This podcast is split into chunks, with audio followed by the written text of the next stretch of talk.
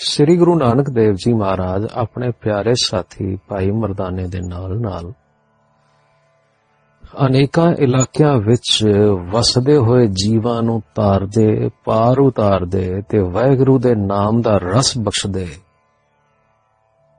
ਇੱਕ ਅਸਥਾਨ ਆਣ ਪਹੁੰਚੇ, ਜਿਸ ਨੂੰ ਗੰਗਾ ਤੋਂ ਪਰਲੇ ਪਾਸੇ ਮੁਰਸ਼ਿਦਾਬਾਦ ਜਾਂ ਮਕਸੂਦਾਬਾਦ ਵੀ ਕਹਿੰਦੇ ਨੇ। ਇਹ ਬਹੁਤ ਵੱਡਾ ਨਗਰ ਹੈ, ਕਦੇ ਰਾਜਧਾਨੀ ਹੁੰਦੀ ਸੀ। ਗੁਰੂ ਜੀ ਇੱਥੇ ਕੁਝ ਦਿਨ ਟਿਕ ਕੇ ਰਹੇ। ਬਹੁਤ ਸਾਰੇ ਲੋਕ ਸਤਸੰਗ ਵਿੱਚ ਲੱਗ ਕੇ ਵਾਹਿਗੁਰੂ ਦੇ ਪਿਆਰ ਵਾਲੇ ਰਸਤੇ ਪੈ ਗਏ। ਅਨੇਕਾਂ ਦੇ ਮੰਦ ਕਰਮ ਛੁੱਟ ਗਏ ਤੇ ਸ਼ੁਭ ਕਰਮੀ ਹੋ ਗਏ। ਇਹਨਾਂ ਸਾਰਿਆਂ ਵਿੱਚੋਂ ਵਧੇਕ ਨਾਮ ਰੰਗ ਵਾਲਾ ਇੱਕ ਪ੍ਰੇਮੀ ਸੀ ਜਿਸ ਦਾ ਨਾਮ ਸੀ ਭਾਈ ਸੂਜਾ। ਇਹ ਸੱਜਣ ਆਪਣੀ ਕਿਰਤਕਾਰ ਵਿੱਚ ਰਹਿਣ ਵਾਲਾ ਸੀ। ਮੌਤ ਦਾ ਭੈ ਜਾਣਦਾ ਸੀ, ਭਲਾਈ ਦਾ ਖੋਜੀ ਸੀ। ਪਰ ਇਸ ਨੂੰ ਕਿਸੇ ਥਾਵੇਂ ਠੰਡ ਨਹੀਂ ਸੀ ਪੈਂਦੀ।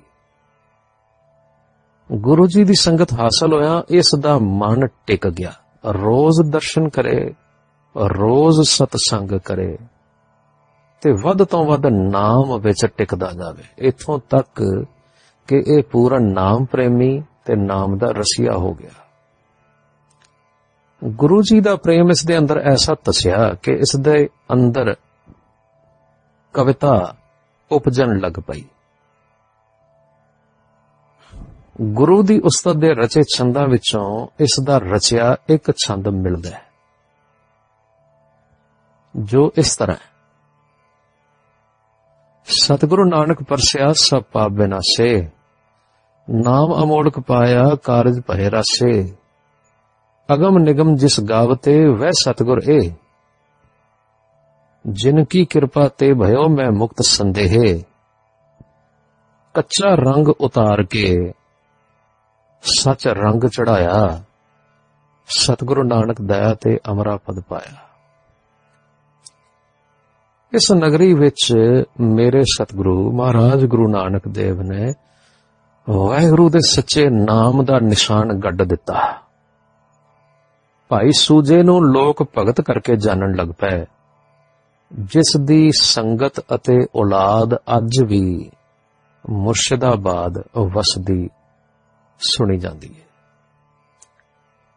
ਸਤਿਗੁਰੂ ਜੀ ਇਸ ਤੋਂ ਅੱਗੇ ਤੁਰੇ।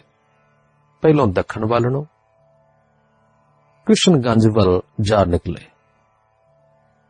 ਕੁਝ ਦਿਨ ਇੱਥੇ ਠਹਿਰ ਕੇ ਵਾਹਿਗੁਰੂ ਦੇ ਨਾਮ ਦਾ ਸੁਹੇਲਾ ਸੁਣਾ ਕੇ ਕਈ ਥਾਈਂ ਫਿਰਦਿਆਂ ਹੋਇਆਂ ਉੱਤਰ ਪੂਰਬ ਨੂੰ ਹੋ ਗਏ। ਤਾਂ ਆਪ ਸ੍ਰੀ ਰਾਜਗੰਜ ਆ ਕੇ ਰੁਕੇ। ਕੁਝ ਦਿਨ ਇੱਥੇ ਨਾਮ ਦਾ ਪ੍ਰਚਾਰ ਕੀਤਾ ਇਧਰ ਉਧਰ ਫਿਰਦਿਆਂ ਥੋੜਾ ਚਿਰ ਟਿਕਦਿਆਂ ਗੁਜ਼ਰਿਆ, ਫਿਰ ਇੱਕ ਥਾਂ ਆਏ ਜਿੱਥੇ ਜਲ ਹੀ ਜਲ ਨਜ਼ਰ ਆਵੇ। ਉਥੋਂ ਕੋਈ ਪਾਰ ਤੱਕ ਦੀ ਧਰਤੀ ਨਜ਼ਰ ਨਾ ਪਵੇ। ਇੱਥੇ ਵਾਹਿਗੁਰੂ ਦੇ ਰੰਗ ਵਿੱਚ ਮਗਨ ਖੜੇ ਸਨ। ਭਾਈ ਮਰਦਾਨਾ ਪੁੱਛਗਿੱਛ ਕਰ ਰਿਹਾ ਸੀ, ਜਦੋਂ ਆਪ ਨੇ ਫਰਮਾਇਆ, ਵੇਖ ਵਾਹਿਗੁਰੂ ਦੇ ਰੰਗ, ਮਰਦਾਨਿਆ, ਉਹ ਆਪ ਸਾਰਾ ਕੁਝ ਕਰ ਰਿਹਾ ਹੈ। ਇਹਨਾਂ ਨੇ ਇੱਕ ਬਹੁਤ ਵੱਡੀ ਬੇੜੀ ਆਈ। ਮਲਾਹਾਂ ਨੇ ਆਪ ਜੀ ਨੂੰ ਆਖਿਆ, ਅਸੀਂ ਤੁਹਾਨੂੰ ਲੈਣ ਵਾਸਤੇ ਆਏ ਹਾਂ।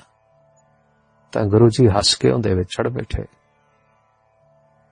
ਉਸ ਮਹਾਨ ਜੜ ਤੋਂ ਪਾਰ ਹੋਏ ਤਾਂ ਜੋ ਸਾਧੂ ਕਿਸ਼ਤੀ ਵਿੱਚ ਲੈਣ ਆਇਆ ਸੀ ਨਾ, ਉਹ ਆਪ ਨੂੰ ਇੱਕ ਪਹਾੜੀ ਜਈ ਤੇ ਲੈ ਗਿਆ। ਇੱਥੇ ਜਾ ਕੇ ਸਾਰੇ ਇੱਕ ਗੁਫਾ ਵਿੱਚ ਵੜ ਗਏ। ਹਨੇਰਾ ਬਹੁਤ ਸੀ। ਮਰਦਾਨਾ ਘਬਰਾਇਆ, ਪਤਾ ਨਹੀਂ ਕਿੱਧਰ ਜਾ ਰਿਹਾ ਕੁਝ ਦੇਰ ਬਾਅਦ ਹਨੇਰਾ ਮੁੱਕ ਗਿਆ। ਖੁੱਲੀ ਥਾਂ ਆ ਗਈ ਤੇ ਕਈ ਸਾਧੂਆਂ ਦੀਆਂ ਧੂਣੀਆਂ ਲੱਗੀਆਂ ਹੋਈਆਂ ਨਜ਼ਰੀ ਪਈਆਂ। ਤਪਸਵੀ ਸਾਧੂ ਅਨੇਕ ਤਰ੍ਹਾਂ ਨਾਲ ਆਸਣ ਲਾ ਕੇ ਬੈਠੇ ਸਨ। ਸਤਿਗੁਰੂ ਜੀ ਨੂੰ ਦੇਖ ਕੇ ਉਹਨਾਂ ਸਾਰਿਆਂ ਨੇ ਉੱਠ ਕੇ ਸਤਕਾਰ ਨਾਲ ਮੱਥਾ ਟੇਕਿਆ ਤੇ ਸਾਰਿਆਂ ਦੇ ਸ਼੍ਰੋਮਣੀ ਸਾਧੂ ਨੇ ਬੜੇ ਸ਼ਰਧਾ ਤੇ ਸਤਕਾਰ ਨਾਲ ਮੱਥਾ ਟੇਕ ਕੇ ਸਨਮਾਨ ਕੀਤਾ। ਗੁਰੂ ਜੀ ਨੇ ਵੀ ਸਤਕਾਰ ਨਾਲ ਉਸ ਨੂੰ ਗਲੇ ਲਾਇਆ ਤੇ ਦੋਵੇਂ ਬਹੁਤ ਪਿਆਰ ਨਾਲ ਵਿਰਾਜੇ। ਇਸ ਮੁਖੀ ਸਾਧੂ ਦਾ ਨਾਮ ਰਾਮਦਾਸ ਲਿਖਿਆ ਹੈ। ਹੁਣ ਕੁਝ ਦਿਨ ਇੱਥੇ ਟਿਕ ਗਏ। ਖਾਣ ਪੀਣ ਨੂੰ ਇੱਥੇ ਫਲ ਮਿਲਦੇ ਸਨ, ਜੋ ਬੜੇ ਸਵਾਦੀ ਸਨ। ਤੇ ਕਈ ਤਰ੍ਹਾਂ ਦੇ ਕੰਦ ਜਿਹੜੇ ਜ਼ਮੀਨ ਵਿੱਚੋਂ ਨਿਕਲਦੇ ਨੇ, ਭੁੰਨ ਕੇ ਖਾਈਦੇ ਨੇ, ਉਹ ਵੀ ਮਿਲ ਜਾਂਦੇ ਸਨ। ਇੱਥੇ ਬਾਬਾ ਜੀ ਦੀ ਕੋਈ ਗੋਸ਼ਟ ਜਾਂ ਵਿਚਾਰ ਸੁਣਨ ਦਾ ਮਰਦਾਨੇ ਨੂੰ ਅਵਸਰ ਨਹੀਂ ਮਿਲਿਆ। ਕਿਉਂਕਿ ਰਾਤ ਪੈਂਦਿਆਂ ਹੀ ਗੁਰੂ ਜੀ ਅਤੇ ਰਾਮਦਾਸ ਜੀ ਉਥੋਂ ਅੱਗੇ ਕਿਸੇ ਤਪੋਭੂਮੀ ਚਲੇ ਜਾਂਦੇ ਤੇ ਧਿਆਨ ਮਗਨ ਹੋ ਕੇ ਟਿਕ ਜਾਂਦੇ ਤੇ ਸਵੇਰੇ ਆਪਣੇ ਟਿਕਾਣੇ ਆਉਂਦੇ ਸਨ। ਕਈ ਦਿਨ ਇਕਾਂਤ ਵਿੱਚ ਰਹਿ ਕੇ ਤੇ ਆਪਣੇ ਰੰਗ ਵਿੱਚ ਆਨੰਦ ਮਾਣ ਕੇ ਸ੍ਰੀ ਗੁਰੂ ਜੀ ਉੱਥੋਂ ਤੁਰ ਪਏ।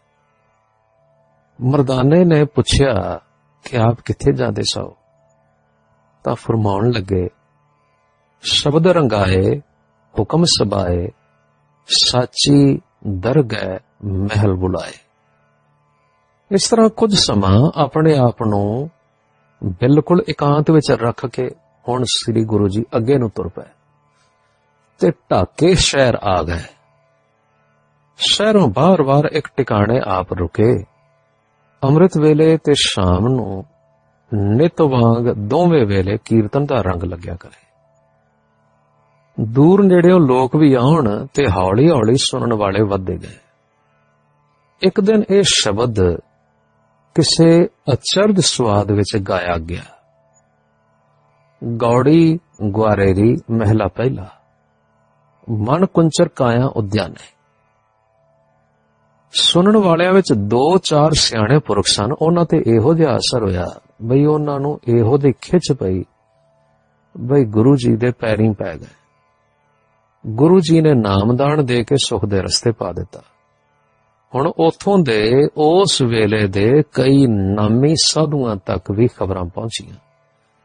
ਦੂਰ ਨੇੜੇ ਦੇ ਸਿੱਧਾਂ ਤਪੀਆਂ ਦੇ ਟਿਕਾਣਿਆਂ ਤੇ ਵੀ ਖਬਰਾਂ ਗਈਆਂ ਕਿ ਕੋਈ ਇਹੋ ਜਿਹਾ ਰੱਬੀ ਜੋਤ ਵਾਲਾ ਦਾਤਾ ਢਾਕੇ ਦੇ ਬਾਹਰ ਬੈਠਾ ਹੈ, ਜੋ ਮਰਿਆਂ ਨੂੰ ਜੀਵਾੜ ਦਿੰਦਾ ਹੈ ਤੇ ਠੰਡ ਪਾ ਦਿੰਦਾ ਹੈ। ਇਹ ਖਬਰ ਸੁਣ ਕੇ ਉਹ ਸਾਰੇ ਆਉਣ ਲੱਗੇ, ਸ਼ਹਿਰ ਦੇ ਕਿਰਤੀ ਲੋਕ ਅਤੇ ਰੱਬੀ ਰਸਤੇ ਦਾ ਸਵਾਦ ਮੰਨਣ ਵਾਲੇ ਵੀ ਹੋਰ ਅਨੇਕਾਂ ਲੋਕ ਆਉਣ ਲੱਗ ਪਏ। ਗੁਰੂ ਬਾਬਾ ਜੀ ਦੇ ਉਪਦੇਸ਼ ਤੇ ਕੀਰਤਨ ਦਾ ਅਸਰ ਇਹ ਹੋਇਆ ਕਿ ਤਪੀ ਤੇ ਸਾਧੂ ਸਭ ਬਾਬੇ ਦੇ ਪ੍ਰੇਮੀ ਹੋ ਗਏ। ਸਭ ਤੋਂ ਵੱਧ ਜਿਹੜਾ ਗੁਰੂ ਦਾ ਪ੍ਰੇਮੀ ਹੋਇਆ, ਉਸ ਦਾ ਨਾਮ ਨੱਥੇ ਸ਼ਾ ਫਕੀਰ ਸੀ।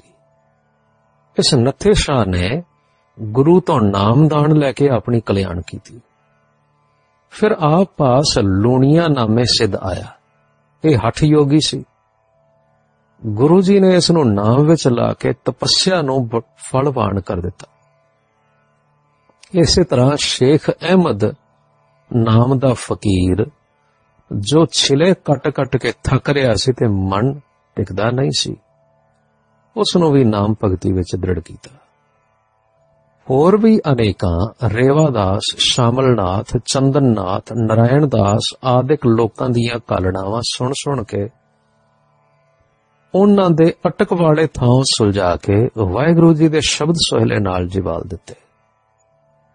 ਇਹਨਾਂ ਲੋਕਾਂ ਦੇ ਨਾਮ ਤੇ ਟਿਕਾਣੇ ਅੱਜ ਤੱਕ ਕਾਇਮ ਨਹੀਂ ਅਸਲ ਗੱਲ ਇਹ ਹੈ ਕਿ ਸਾਧੂ ਜਨ ਆਪਣੇ ਸਾਧਨਾਵਾਂ ਵਿੱਚ ਤਪੱਸਿਆ ਦੇ ਜ਼ੋਰ ਨਾਲ ਕੁਝ ਐਸੇ ਭਰਮ ਵਿੱਚ ਫਸ ਜਾਂਦੇ ਨੇ ਕਿ ਤਪ ਨੂੰ ਹੀ ਸਿੱਧੀ ਸਮਝਣ ਲੱਗ ਪੈਂਦੇ ਨੇ। ਤਪ ਨੇ ਵਿਕਾਰਾਂ ਤੋਂ ਛੁਡਾ ਕੇ ਵੈਰਾਗ ਵਿੱਚ ਲਿਆਉਣਾ ਸੀ। ਸਿਰਫ ਤਪ ਸਿੱਧੀ ਦੇ ਦਰ ਕਦੋਂ ਪਹੁੰਚਦਾ ਹੈ?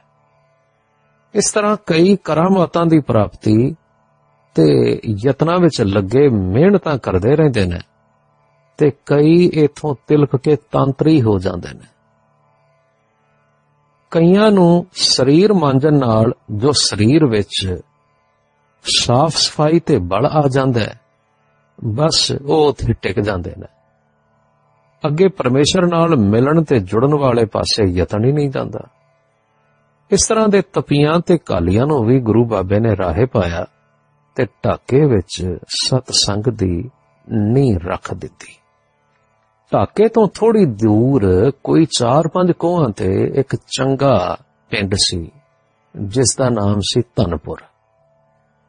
ਗੁਰੂ ਜੀ ਇੱਥੇ ਜਾ ਟਿਕੇ ਇੱਥੇ ਵੀ ਗੁਰੂ ਜੀ ਸੱਜਣ ਦੇ ਟਿਕਾਣੇ ਵਾਂਗੂ ਇੱਕ ਕੁਫਰਗੜ ਤੋੜਨ ਆਏ ਸਨ। ਭਾਈ ਮਰਦਾਨਾ ਖਾਣ ਪੀਣ ਹਿੱਤ ਕੁਝ ਲੈਣ ਲਈ ਸ਼ਹਿਰ ਵਿੱਚ ਗਿਆ। ਇੱਥੇ ਨੂਰ ਸ਼ਾ ਨਾਮਕ ਤੰਤਰ ਵਿਦਿਆ ਦੀ ਉਸਤਾਦ ਇੱਕ ਫਕੀਰ ਇਸਤਰੀ ਰਹਿੰਦੀ ਸੀ। ਇਹ ਇਸ ਤਰ੍ਹਾਂ ਦੇ ਬਲ ਵਾਲੀ ਸੀ ਕਿ ਜਿਸ ਵੱਲ ਇੱਕ ਟਕ ਨਜ਼ਰ ਲਾ ਕੇ ਵੇਖੇ ਉਸ ਨੂੰ ਆਪਣੇ ਆਪੇ ਤੋਂ ਭੁਲਾ ਕੇ ਆਪਣੇ ਹੁਕਮ ਦਾ ਬੰਦਾ ਬਣਾ ਲੈਂਦੀ ਸੀ। ਅਤੇ ਉਹਦੇ ਉੱਤੇ ਇੱਕ ਤਰ੍ਹਾਂ ਦੀ ਇਹੋ ਜਿਹੀ ਤਰਟਕ ਨਿੰਦਰਾ ਛਾ ਜਾਂਦੀ ਸੀ ਕਿ ਉਸ ਨੂੰ ਆਪਣੀ ਸੁੱਧ ਭੁੱਲ ਜਾਂਦੀ ਸੀ। ਇਸ ਦੀਆਂ ਚੇਲੀਆਂ ਚੇਲੇ ਵੀ ਇਹੋ ਜਿਹੇ ਨਾਟਕ ਚੇਟਕ ਕਰਦੇ ਰਹਿੰਦੇ ਸਨ। ਮਰਦਾਨੇ ਨੂੰ ਸਾਧੂ ਤੇ ਸੰਗੀਤਕਾਰ ਜਾਣ ਕੇ ਉਸ ਨੇ ਇਹੋ ਜਿਹਾ ਕਰਤੱਵ ਕੀਤਾ ਕਿ ਭਾਈ ਮਰਦਾਨਾ ਵੀ ਉਸ ਦੀ ਤਰਾਟਕ ਮੁਦਰਾ ਦਾ ਸ਼ਿਕਾਰ ਹੋ ਕੇ ਨਿੰਦਰਾ ਦੇ ਵਸ ਹੋ ਗਿਆ। ਇਸ ਅਵਸਥਾ ਵਿੱਚ ਆਏ ਹੋਏ ਬੰਦੇ ਨੂੰ ਜੋ ਕੁਝ ਕੋਈ ਵੀ ਆਖੇ, ਉਹ ਉਸੇ ਤਰ੍ਹਾਂ ਦਾ ਹੀ ਉਹਦੇ ਤੇ ਅਸਰ ਹੁੰਦਾ ਹੈ।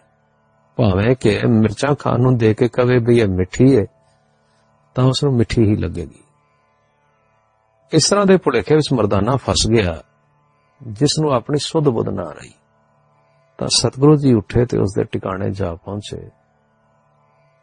ਆਪ ਨੇ ਹੁਣ ਤਰਾਟਕ ਵਾਲੀਆਂ ਨੂੰ ਇਸ ਤਰ੍ਹਾਂ ਦੀ ਘਬਰਾਹਟ ਵਿੱਚ ਪਾਇਆ ਕਿ ਉਹਨਾਂ ਕੋਲ ਸਿਵਾਏ ਇਸ ਦੇ ਹੋਰ ਕੋਈ ਚਾਰਾ ਨਾ ਰਿਹਾ ਕਿ ਉਹ ਗੁਰੂ ਜੀ ਦੀ ਸ਼ਰਨ ਵਿੱਚ ਰਹਿਣ। ਇਸ ਤਰ੍ਹਾਂ ਮਰਦਾਨੇ ਦੀ ਤਰਾਟਕ ਮੁਦਰਾ ਤੋੜ ਕੇ ਗੁਰੂ ਜੀ ਨੇ ਉਸ ਨੂੰ ਸਦਾ ਦ੍ਰਿਸ਼ਟਾ ਰੁਖ ਵਿੱਚ ਰਹਿਣ ਦੀ ਜਾਚ ਸਿਖਾਈ। ਭਾਵ ਆਪਣਾ ਆਪਾ ਦ੍ਰਿਸ਼ਟਮਾਨ ਤੋਂ ਉੱਚਾ ਅਨੁਭਵ ਕਰਕੇ ਚੜ੍ਹਦੀ ਕਲਾ ਵਾਲੇ ਅਸਰ ਵਿੱਚ ਰਵੇ ਤੇ ਕਿਸੇ ਮਾੜੇ ਅਸਰ ਹੇਠਾਂ ਨਾ ਆਵੇ। ਸਗੋਂ ਦੂਸਰੇ ਉਸ ਦੇ ਨੇਕ ਅਸਰ ਥੱਲੇ ਹੋਣ। ਨੂਰ ਸ਼ਾਹ ਉੱਤੇ ਵੀ ਬੜੀ ਕਿਰਪਾ ਹੋਈ। ਗੁਰੂ ਦੀ ਕਿਰਪਾ ਨਾਲ ਉਸਨੇ ਆਪਣੇ ਮਾੜੇ ਕਰਤੱਵ ਦਿਸ ਪਏ ਤੇ ਉਸਨੇ ਆਪਣੇ ਸਾਰੇ ਤੰਤਰ ਵਿਦਿਆ ਦੇ ਕਰਤੱਵ ਛੱਡ ਦਿੱਤੇ ਤੇ ਨਾਮ ਦੀ ਸ਼ਰਨ ਲਈ। ਉਸ ਦੇ ਸਾਰੇ ਸੇਵਕ ਵੀ ਗੁਰੂ ਜੀ ਦੇ ਉਪਦੇਸ਼ ਨਾਲ ਨਾਮ ਦੀ ਸ਼ਰਨ ਵਿੱਚ ਆ ਗਏ। ਇਸ ਤਰ੍ਹਾਂ ਦੀ ਇਸ ਬੰਜਰ ਧਰਤੀ ਨੂੰ ਉਪਜਾਊ ਧਰਤੀ ਬਣਾ ਕੇ ਸਭ ਭੁੱਲੇ ਹੋਏ ਹਿਰਦਿਆਂ ਵਿੱਚ ਨਾਮ ਦਾ ਬੀਜ ਬੀਜ ਕੇ ਗੁਰੂ ਜੀ ਵੀ ਇਥੋਂ ਅਗਾਹ ਤੋਂ